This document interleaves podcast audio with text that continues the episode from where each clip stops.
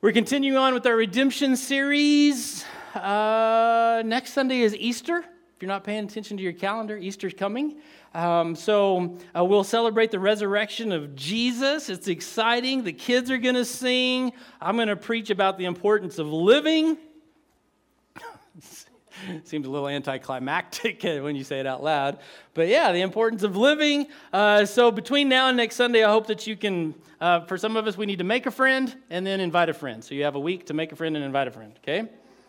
Smile, it helps you make friends. like the way you guys are looking at me. Here we go. This morning's text is from John chapter 18. I titled this, The Cup the Father Gave the cup the Father gave. As we go through John 18, keep in mind that Jesus did not go looking for suffering that he could endure. God had a specific mission for Jesus. There was some suffering in order to accomplish that mission. Jesus didn't just go looking for a problem. The objective was never suffering for suffering's sake. Because sometimes, whenever we go through the Passion Week, we say, Oh, Jesus suffered. And so then we go out and do dumb things so that we can suffer too. That's not, not the idea, okay? I do not want anyone to get the idea that we want you, we that we have to suffer like Jesus did. So uh, don't go out and do dumb things uh, and get yourself in a bad situation just so that you suffer. That does not bring glory to God whatsoever. Our mission in this life is to serve, obey, and bring glory to God uh, by the way we live. And so uh, when that mission our mission to, to glorify God conflicts with uh, the nature of this world, sometimes we end up suffering, right? But please understand, there's no honor in pursuing suffering. And so here we go. The cup the Father gave, and point number one is a cup of suffering. You can tell already this is going to be a great message. Brent's going to preach about suffering. Get your amens ready. John chapter 18, verse 1, we're going to cover a lot of text relatively fast. It'll be on the screen. Uh, hopefully, you can follow along easily. Here we go. John chapter 18, verse 1. After saying these things, after John 17, where we have the Lord uh, Jesus is praying this prayer for the unity of all of his disciples, that we will be one as him and the Father is one. Fantastic message of unity. After saying these things, Jesus crossed the Kidron Valley. We would call it a ravine. The Kidron Valley with his disciples, and he entered a grove of olive trees. Judas, the betrayer, knew this place because Jesus had often gone there with his disciples. It's a narrative. Our text is a narrative, it's telling a story. So as we go through it, picture in your mind what is going on. They left Jerusalem, they left the, the, the room where they had shared Passover together. So everybody's full, feeling good. They're going to go across the Kidron Valley I'm trying to remember, it's like a half a mile to over to uh, what would be the Garden of Gethsemane, to this olive grove where they've gone before.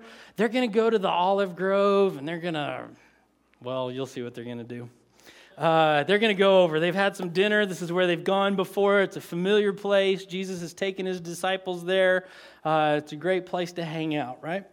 So, verse 3 the leading priests Picture this in your mind because now the thought thickens. I mean, the plot thickens. Come on, that's funny. The thought thickens. The leading priest, somebody just now got that. Oh, the thought thickens, the plot thickens. Yes. The leading priests, got all that picture in all their regalia. The leading priest and Pharisees had given Judas a contingent of Roman soldiers and temple guards. Got all that? To accompany him. Now, with blazing torches, lanterns, and weapons, they arrived at the olive grove. Verse 4 Jesus fully realized all that was going to happen to him. Just pause for a moment, wrap your brain around that. Jesus is there in the olive grove with all of his disciples. He sees this group of spiritual leaders, church leaders, religious leaders, the Pharisees and the priests. and the Roman soldiers in the temple guard, and they're coming in with their torches and their weapons. They're coming after him. And Jesus fully realized all that was going to happen to him. Now, because we get to live on this side of the story, we know what all Jesus is fully realizing. Are you with me? Okay, good. So I feel a little lonesome all of a sudden. no one is with me. Jesus fully realized all that was going to happen to him, so he stepped forward to meet them. Jesus understands fully that they are coming to take him, to take him to trial, to beat him, to hang him on a cross for him to die. He fully understands what is going to happen to him, and his reaction is to what? Uh, for a minute is not up there. Yeah, a bunch of readers. Uh, step forward. That's what he does. And he says, watch, he says, Who are you looking for? this, is the Son of God, one of the Trinity. And he asked these goofballs, So, who are you looking for? This is not a man you want to meet in a dark alley. Verse 5. They say, Jesus, the Nazarene, they replied. And he says, I am, which is back to uh, Exodus when Moses said he's standing at the burning bush, and who should I say, uh, who should I tell Israel, who should I tell Egypt sent me? And, and God says, What? Tell him I am sent me. And so now Jesus, he says, I am he, Jesus said. And Judas, who betrayed him, was standing with them, with this group of bad people. As Jesus said, I am he, they all drew back and fell to the ground. One of the funnest pictures in all of the Bible is this one, right? They come in with their swords. They come in as a, as a force. We're going to go take this one man and his, well, down to 11 disciples already. We're going to go take him. He's reclining and praying in the garden. So get your weapon, get your torches, get the masses. Here we go. We're going to make a, a show of power and we're going to go take this man Jesus down. And he says, I am he. And they all fall over. that is so great. Verse 7 Once more, he asked them. Who asked them?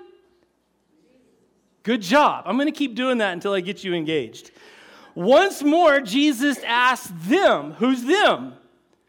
The priest and the soldiers, all the bad dudes. So once more, Jesus says, Hey, you bunch of boneheads, who are you looking for? Who's going to answer now? They, they replied, Jesus the Nazarene. Verse 8 I told you Jesus, I, he might have used his finger here. I told you that I am he, Jesus said. And since I am the one you want, let these others go. He did this to fulfill his own statement that we talked about in the previous chapter. I did not lose a single one of those you have given me. Verse 10. Then Simon Peter, remember Simon Peter? He's a fun guy. he is. Anybody want to walk on water? Oh, I do. Anybody want to argue with Jesus about washing feet? Oh, I do. Anybody? Well, he's just nuts. Uh, then Simon Peter, he drew his sword. They were at a prayer meeting. What are you doing with a sword, Peter? They just come from dinner. Let's go pray. Hey, Peter, you got your sword? Yeah, man, I'm ready to go. Let's pray. I don't. Peter, he still got chips on his face. He's a, got my sword and my chips. It's a reference to a previous message. If you missed it, it's on the internet. So Simon Peter, he draws his sword. So these guys have just fallen down. Jesus says, Get back up. Who are you looking for? We're looking for you, Jesus. Okay, I'm the guy. And Peter's all, shing Actually, we know that it was a short sword, so it was like, ching. right? Okay, now we're all together. If I make you laugh, he's got his little sword. And Peter drew his sword, chink, and he slashed off the right ear of Malchus, the high priest's slave. But Jesus said to Peter, Put your sword back in its sheath. Chink. Scripture needs sound effects. And then Jesus says, this is the serious part. I didn't set it up very well. Peter, he says to Peter, he says, Peter, put your sword back in its sheath. Shall I not drink from the cup of what? Suffering the Father has given me. Now, there's a whole bunch of stuff going on in that last sentence. Jesus did not go looking for a problem, he was in the garden praying. Jesus was doing exactly what he was supposed to be doing. He and his disciples had gone into the Garden of Gethsemane to pray. Well, some of them slept, right? Because we know from other gospels that some of these guys, once they eat, they need a nap. This cup of suffering was given by whom? The Father. This cup of suffering was given by the Father. It has a very specific and eternal purpose. You with me? Jesus is about to suffer. He will suffer betrayal, disappointment, abandonment. He'll even suffer death. Judas was one of his 12 close disciples. So Jesus had a whole bunch of people. Uh, he, he, traveled with 70, 80, 100 people, uh, but he kept these 12 disciples very close. Judas has already betrayed Jesus to the Jewish leaders for a little bit of money. The religious leaders, the church leaders, have come into the sanctuary of the garden with soldiers and weapons to arrest Jesus while Jesus is praying and his disciples are sleeping. These are not terrorists. We don't have to go surprise attack them with weapons. When they asked for Jesus the Nazarene, Jesus does not hide. He shows no hesitation. He speaks clearly. He steps forward and says, I am He. Now, let's do a parenthesis for a second. It has nothing really to do with my message, but it has everything to do with the text because I really, this is an important part of what's happening in this story. This is where, at this point in the story, this is where everyone, this is where we, pardon me, this is where we see this one little glimpse into what Jesus could have done to protect himself. Are you with me? We, there, we used to sing this song, 10,000 Angels. He could have called 10,000 angels. Ah. Or he could have just said, I am he, and they all flopped over dead. I mean, it didn't take 10,000 angels because it, this is the moment that everyone in the story, everyone in the garden, everyone involved in the story, and I believe with all my heart, everybody reading this story undoubtedly knows who is in absolute control of this event. Do you get your brain around that? Jesus knows, he's fully aware of what is about to happen. These men come to show a show of power, and he goes, I am he. They all fall over. Now who's in power, Jack? Jesus is. This is not a situation gone out of control. This is a situation that Jesus is willfully, intentionally submitting himself to. He takes one little moment to say, You guys are being a little too arrogant. Poof! Get up. Let's try this again. So you know that whenever Jesus says, Who are you looking for? the first time they say, We're looking for Jesus the Nazarene.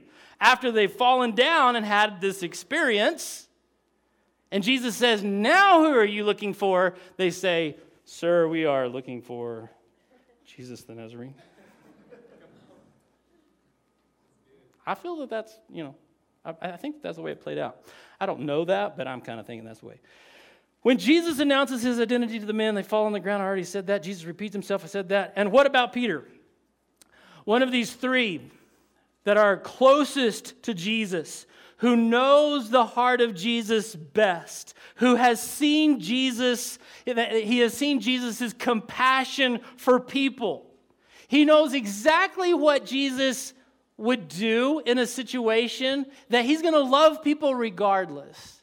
But Peter, even being close to Jesus and knowing Jesus' heart, he, he, draws his sword and goes on the attack. So Jesus has to stop Peter's attack. And then he heals the slave's wound. And then he reprimands Peter. It's not a proud moment for Jesus.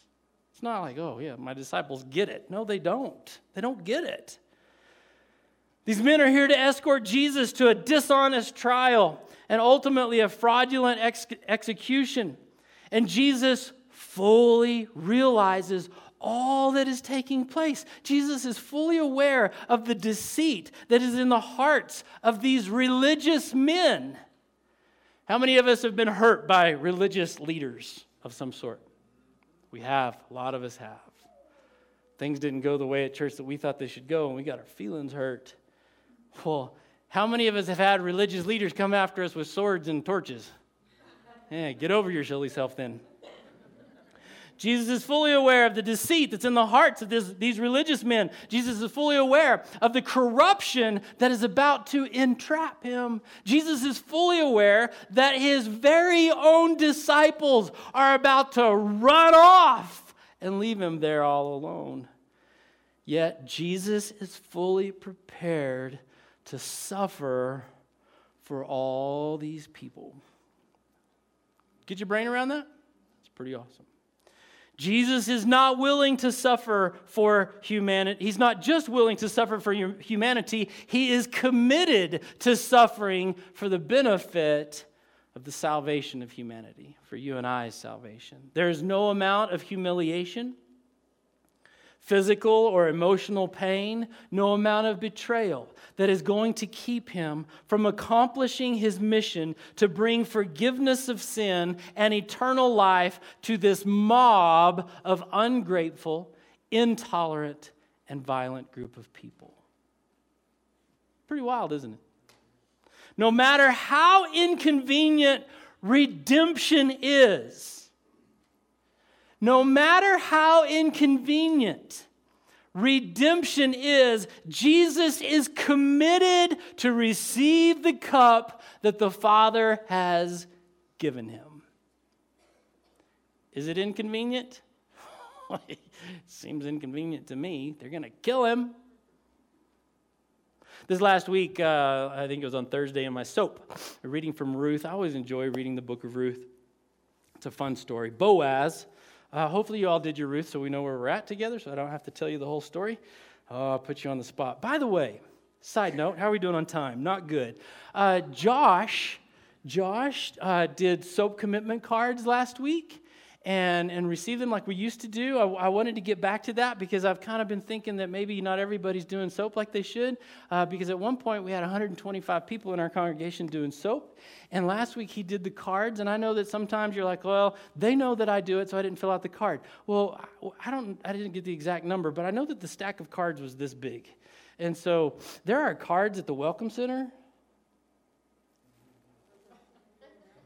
Please fill them out and please do soap. All right, so that was my big, uh, all right. Yeah, do soap. And, and if you're doing soap, let us know because we want to we wanna keep everybody on the same page, okay? So this week I'm doing my soap, and it's from Ruth. And Boaz, uh, he meets with the elders at the city gate to offer the redemption of Elimelech's land uh, to the man who, is the first right, who has the first right to redeem or to purchase this land, right? Elimelech, he dies, and he has a widow, Ruth, the Moabite, and uh, Elimelech, you know Elimelech. There's a song about Elimelech. Y'all are looking at me like you're lost. Elimelech, Elimelech, right?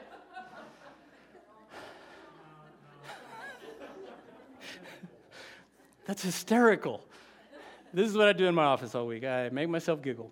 Evidently not you guys, though. All right. so Boaz, he's meeting uh, with, the, with the elders at the city gate to say, uh, Elimelech has passed away. Who's going to redeem his land? And so this other man who is, has the first right of refusal, so to speak, this other man, he, he says, he doesn't even get his name mentioned here. Uh, he's first in line to redeem Elimelech's property. Uh, and then Boaz, he says that Boaz says, uh, there's some land that needs to be redeemed here. You can purchase the land. You'll be the kinsman redeemer. You're the first man to do it. And the guy's like, oh, yeah yeah, I'm, I'm all in. I'm going to buy the land. I'm going to expand my borders. Is going to be wonderful. And Boaz says, oh, by the way, there's a mother in law included in this.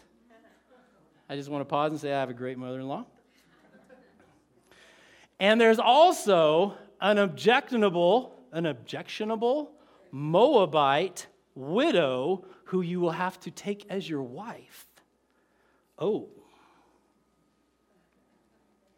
So this guy says, No, I don't want any of that deal. I want the land, but I don't want the, the mother in law or the Moabite widow. And so he refuses to, to redeem Elimelech's uh, property. because, largely because, Ruth is a Moabite. And the Moabites were not acceptable people in the eyes of the Jews. Stay with me. I'm going to tie this into today's story eventually. Or maybe not. I don't know. He doesn't want a Moabite wife. He doesn't want to go to town and, and, the, the people of the city say, that's the guy who married a Moabite. Because we don't like Moabites. We don't let them worship with us. We really don't want them eating with us. We don't want them around our kids. We don't want them in our houses. He's married to a Moabite. And so this guy says, Oh no, I, I refuse redeeming all or any of Elimelech's property. Even though, watch this, even though it was a good thing to do, it would have been socially improper. Are you with me? Ministering to people is seldom a cup of convenience, it's often a cup of suffering. Ministering to others is going to cost you. Sure, entertaining people can be a lot of fun. Having Christian friends is a lot of fun. But, but however, bringing the message of redemption to people who may not really want it may seem more like a cup of suffering than a cup of convenience. Are you with me? Over and over, the scriptures teach us and illustrate to us how ministry, ministering to others, is often a sacrifice of ourselves. Even in the, the Passion Week, ministry of Jesus is a sacrifice of himself. We come and we, we're going to minister to other people. It's going to cost us. It's going to cost us our time. It's going to cost us emotionally to get involved with other people's lives who are having problems. It's going to, it may cost us financially. I don't know. It's going to cost us. It's going to take our resources, our effort, our energy. Uh, scripture teaches that it's going to be a sacrifice to minister to people, but we continue to search for a Christianity that is unlike Christ. We continue to desire a Christianity that is convenient to the life we already have. We want to be involved in ministry. We want to be involved in investing the kingdom of God and eternal life in other people, but I don't want to change my routine. I want to do the same thing that I've always done, but also do ministry. And, and, that's not the way it works. We desire Christianity that is convenient to the life we already have, that requires very little effort, that require, requires no suffering. We didn't sign up for Christian, Christianity to suffer, did we? No way. Come live with me, it'll be terrible. No, that's not what we want. We want a Christianity that requires little effort, no suffering, and lots of rewards. Aha. We think, because we are such geniuses, we think that we would like to have a Christianity that requires no cup of suffering. But without that cup of suffering, we have no redemption we have no Christianity. Jesus says, I've got to receive the cup of suffering that the Father has given me. Paul has stated it very concisely in 2 Corinthians chapter 1 verses 8 and 9. He says, "We think you ought to know, dear brothers and sisters, about the trouble we went through in the province of Asia. We were crushed and overwhelmed beyond our ability to endure. They were crushed and overwhelmed beyond their ability to endure, and we thought we would never live through it. Have you ever been there before? To some degree, yes. In fact, we expected to die, is what Paul says. But as a result of this suffering that they experienced, we stopped relying on ourselves and learned to rely only on God who raises the dead. That's pretty cool, huh? Yeah. So, did they suffer? Absolutely, they suffered. Did they learn and grow from it? Yes, because they realized that in and of themselves, we expected to die. But in that suffering experience, we learned the result of that suffering experience is that we learned to stop relying on ourselves who were going to die and to rely on the one who raises the dead, the miracle working God. We stopped focusing on ourselves and started focusing on a, a, a dead raising God. So now we can go through suffering, we can endure anything. Let me encourage you Jesus knows suffering. Your suffering is designed to teach you to rely only on God, the God who has the power to raise the dead. You are not the first to suffer loss. You ever feel like you're the only one to ever have problems? I mean, when we're going through it, right?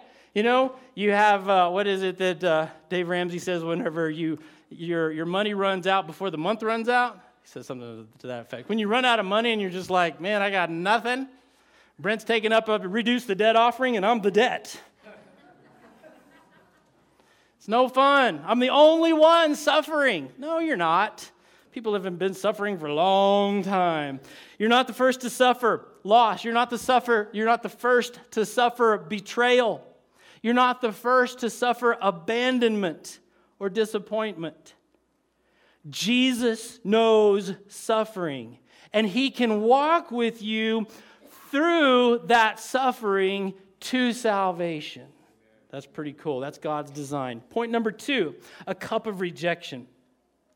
A cup of suffering, a cup of rejection. Oh, Brent, this is a good sermon, getting us ready for Easter. It gets worse before it gets better, by the way. All right. In most of us is a desire to be acceptable to others. Just have to think for a second. In most of us, and some people seem to think that uh, they don't need to be acceptable to others, but down deep, most of us, no matter how covered up and uh, calloused we are, we still want other people to at least kind of like us. We want others to like us, to accept us, uh, we, we even want others to be proud of us. Consequently, rejection can be particularly hurtful. Okay? Keep that in mind as we go forward. Verse 12. So the soldiers, their commanding officers, and the temple guards arrested Jesus and tied him up. Are you picturing this? We're back to the narrative. Picture what's going on. The soldiers, G, uh, uh, Paul, Peter, Jesus, Peter, Paul, somebody. The soldiers have, uh, well, the story is we, we just left off in the Garden of Gethsemane. Peter drew his sword, hacks off the guy's ear. Jesus is like, no, no, no, no, no, no, we're not going to do that. He heals the guy. I, it just occurs to me while I'm thinking about it. You know, Jesus draw uh, Peter, Peter, I'm going to get it right. Peter draws his sword, attacks. Nobody else seems to do anything. Those other soldiers, the, the Roman soldiers, the big hairy guys, right? Because they have hair on their back and hair on their head that have just gotten up off the ground. They're still shaking leaves out of their skirts.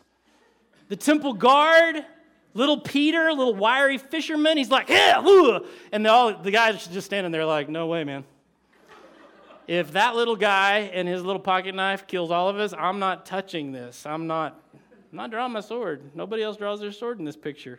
It's kind of interesting. Has nothing to do with anything, but just get into the narrative. Here we go. So the soldiers probably asked Jesus for permission. Jesus, can we tie you up now? Yes, you may.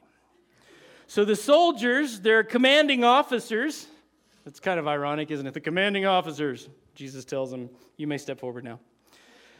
The commanding officers and the temple guards, they arrest Jesus and tie him up. So Jesus is tied up. Verse 13. First, they took him to, uh, to Annas,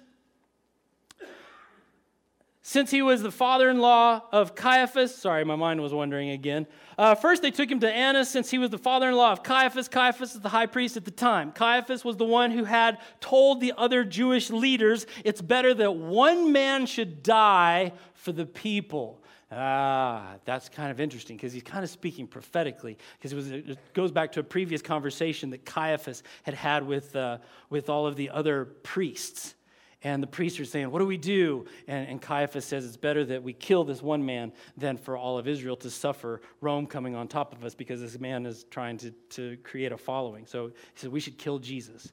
Uh, so Annas was a, he was a, Uh, he was a Jewish priest. Caiaphas was uh, the present high priest. There's a whole lot to, to that. Academically speaking, these were the men who were most likely to recognize that Jesus is the prophesied Messiah. Are you with me? These are the men in the room who had the head knowledge. They had read the scriptures. They should know. These are the men most educated in the scriptures and messianic prophecies. They should have been recognizing that this is the Messiah. Yet, these were the men leading the rejection of Jesus. Even by the Jews' own law, this was an illegal trial. They're not supposed to have trials at night. Verse 15 Simon Peter, remember Simon? He's still got chips on his face. Simon Peter followed Jesus, as did another of the disciples. Probably John. He's being so coy, huh? One other disciple. I can't say his name because then I wouldn't be very humble. Simon Peter followed Jesus, as did another disciple.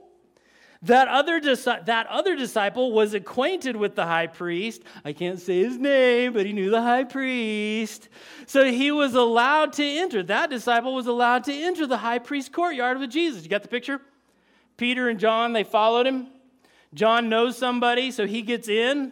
Peter's sitting out there by himself. Verse 16. Peter had to stay outside the gate. I'm just saying while I'm writing the gospel.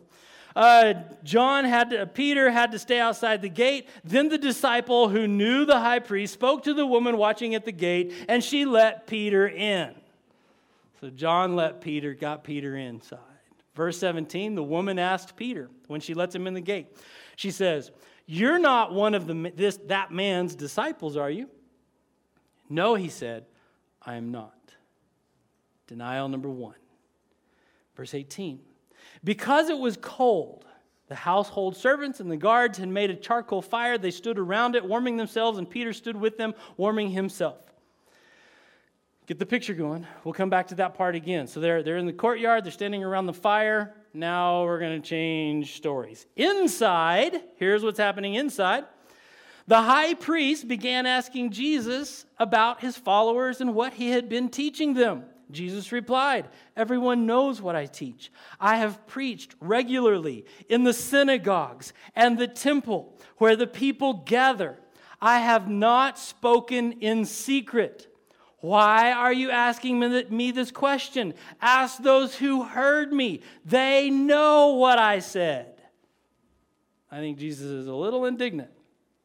Verse 22. Then one of the temple guards standing nearby slapped Jesus across the face. That's kind of startling, don't you think? I do. Is that the way to answer the high priest? He demanded. And Jesus replied, If I said anything wrong, you must prove it. But if I am speaking what? The truth. Why are you beating me? Now, we're going to come back to that later on in the story. These men are not only rejecting Jesus, think philosophically kind of for a moment. These men are not only rejecting Jesus as the Messiah, but they are irrationally rejecting the truth. We don't really want to know what you've been teaching. We don't really want to debate what you've been teaching because we do not I know some of you are already thinking ahead of me. You can't handle the truth, right? That some of you were. They don't want the truth. We don't want to deal with the truth. We just want to kill you. So we're not being rational about this. We're not looking at the facts. We're not looking at the truth. We just don't like you, so we're going to kill you. Then Annas bound Jesus and sent him to Caiaphas, the high priest. Meanwhile, back in the courtyard, Meanwhile, verse 25, as Simon Peter was standing at the fire warming himself, they asked him again, You're not one of his disciples, are you? He denied it, saying, No, I am not. Denial number two, verse 26. But one of the household slaves of the high priest, a relative of the man whose ear Peter had cut off, asked, Didn't I see you out there in the olive grove with Jesus? Again, Peter denied it, and immediately a rooster crowed. Most of us are familiar with this story. Three times Peter was asked directly if he knew Jesus, and three times Peter denies knowing Jesus. You have James, John, and Peter. These are the fishermen of the group. These are the men who are the three of the twelve who are kept closest to Jesus. Whenever he goes into the garden, 11 of them go into the garden, and then Jesus turns to Peter, James, and John. He says, Come with me a little further. So, so some of them he leaves out on the edge, and then he says, You guys come with me because he keeps them closer. Throughout jesus' ministry with, with peter james and john he keeps them closer on several instances. These are men that are very close to jesus. Peter was one of jesus' friends. Jesus had eaten with peter. Jesus had saved peter from drowning. Jesus had gone fishing with peter. Jesus had washed peter's feet.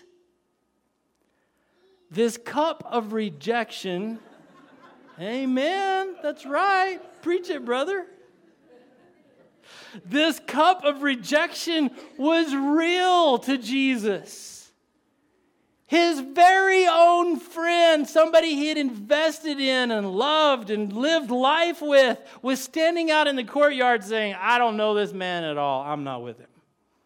That's hurtful, isn't it? Verse 28. Jesus' trial before Caiaphas ended, ended in the early hours of the morning, so it lasted all night. Then he was taken to the headquarters of the Roman governor. He, his accusers didn't go inside because it would defile them and they wouldn't be allowed to celebrate the Passover. Does anybody else see any irony in that? We're here to unjustly kill this man, but we can't come into your house because that would make us unholy. Dude, you got problems. They couldn't go into, they couldn't go into a Gentile's house because that would make them unclean, ceremonial, un, ceremonially unclean. So then they couldn't uh, participate in the, in the Passover with the other Jews. So Pilate, in verse 29, so Pilate the governor, he goes out. He went out to them and asked, Why are you here this early? No, that's not what he says. He says, What is your charge against this man? We won't have, uh, we wouldn't have handed him over to you if he weren't a criminal. Bunch of liars. They retorted. Verse 31 then take him away and judge him by your own law. Paul, uh, Pilate told them. Now, part of what's happening is you have Rome is oppressing the Jews, but part of what Rome did was let them govern themselves with, with a few exceptions. Pretty cool, huh? So they, they have some latitude.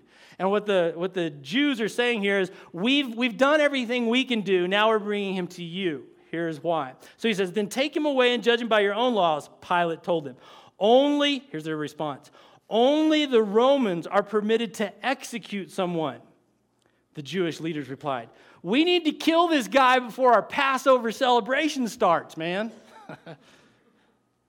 this fulfilled Jesus' prediction about the way he would die. Verse 33 Then Pilate went back into his headquarters and he called for Jesus to be brought to him. Are you the king of the Jews? He asked him. Jesus replied, Is this your own question, or did others tell you about me? Verse 35 I am I a Jew? Pilate re- retorted. Your own people and their leading priest brought you to me for trial. Why? What have you done? Jesus answered, Watch this. My kingdom is not an earthly kingdom. If it were, this, this just follows, this makes good sense. If it were, my followers would fight to keep me from being handed over to the Jewish leaders. But my kingdom is not of this world. Now, at that point, Pilate could have said, You're nuts, go back to the Jews. Pilate said, So are you a king? And Jesus responded, You say I am a king. Actually, I was born and came into the world to testify to the what? Truth. Not the truth that the Jews are looking for. They don't want the truth. They can't handle the truth. Jesus comes to testify to the world the truth. All who love the truth recognize that what I say is true. What is truth? Pilate asked. Great philosophical question. Then he went out again to the people and he told them, He is not guilty of any crime. But you have a custom of asking me to release one prisoner each year at Passover. Would you like me to release this king of the Jews? But they shouted back, No, not this man. We want Barabbas. Barabbas was a revolutionary. He was a zealot. He was an assassin to the, to the Roman government. He wanted to kill the Roman leaders that were oppressing the Jews. So here's the story you have Jesus is the Messiah, yet the men who should have recognized him have rejected him. Jesus is the truth, yet in this moment, the truth is rejected and lies are accepted.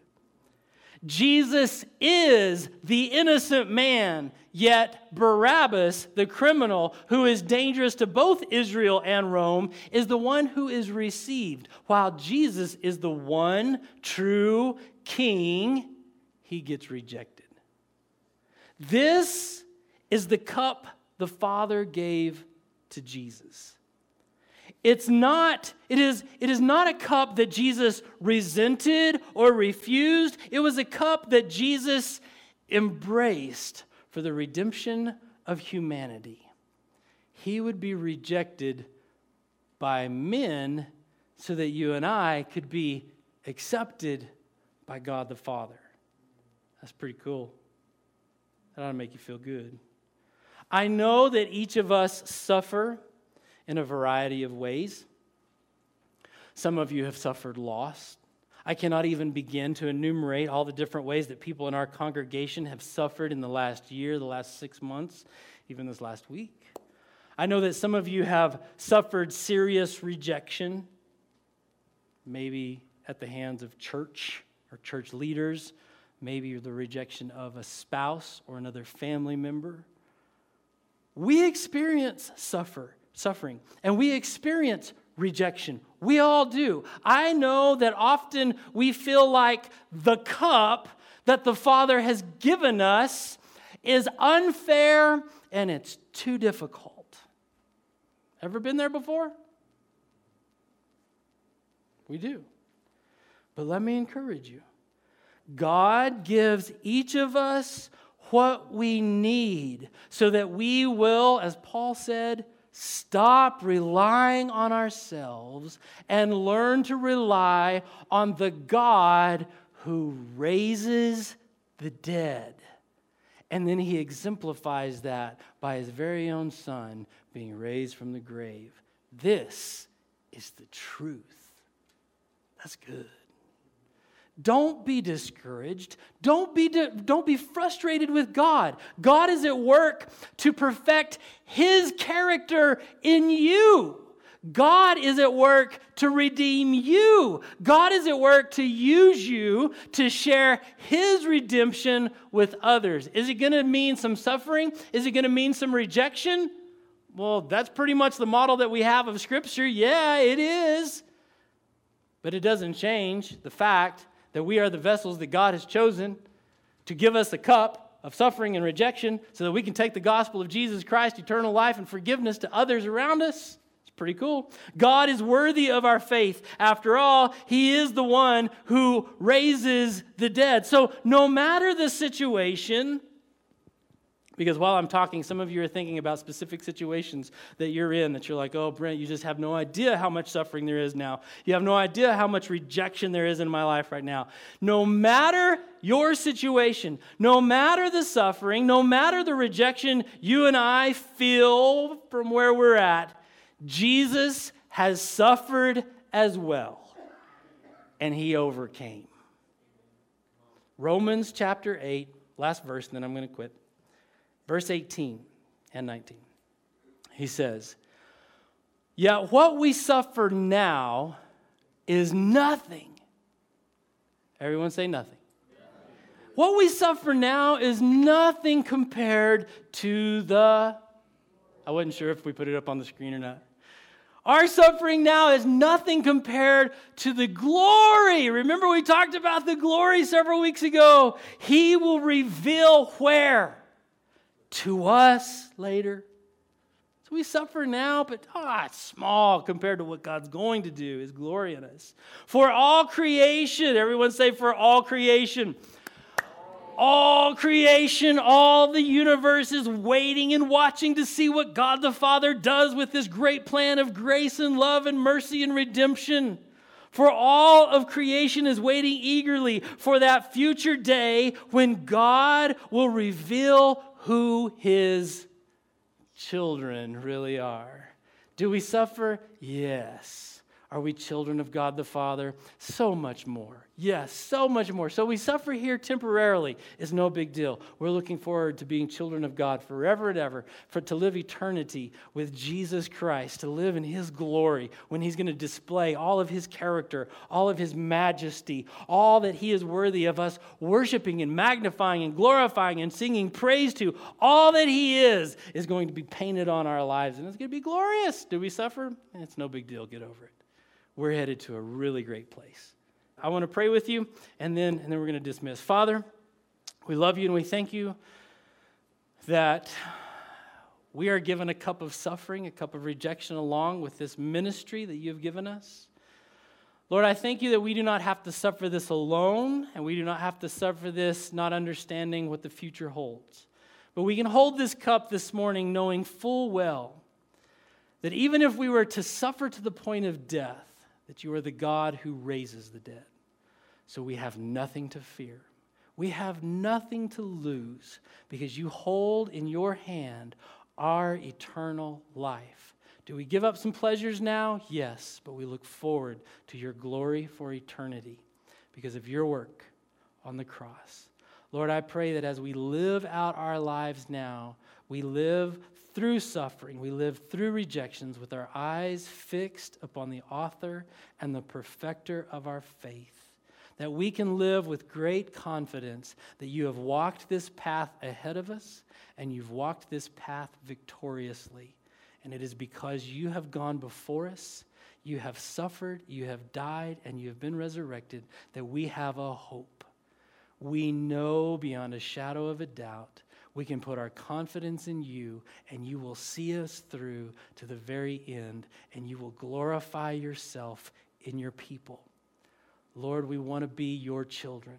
We want to be bought, purchased, and cleansed into the body of Christ, into your kingdom, into your family. We love you, Lord. We thank you. Be glorified in all that we do.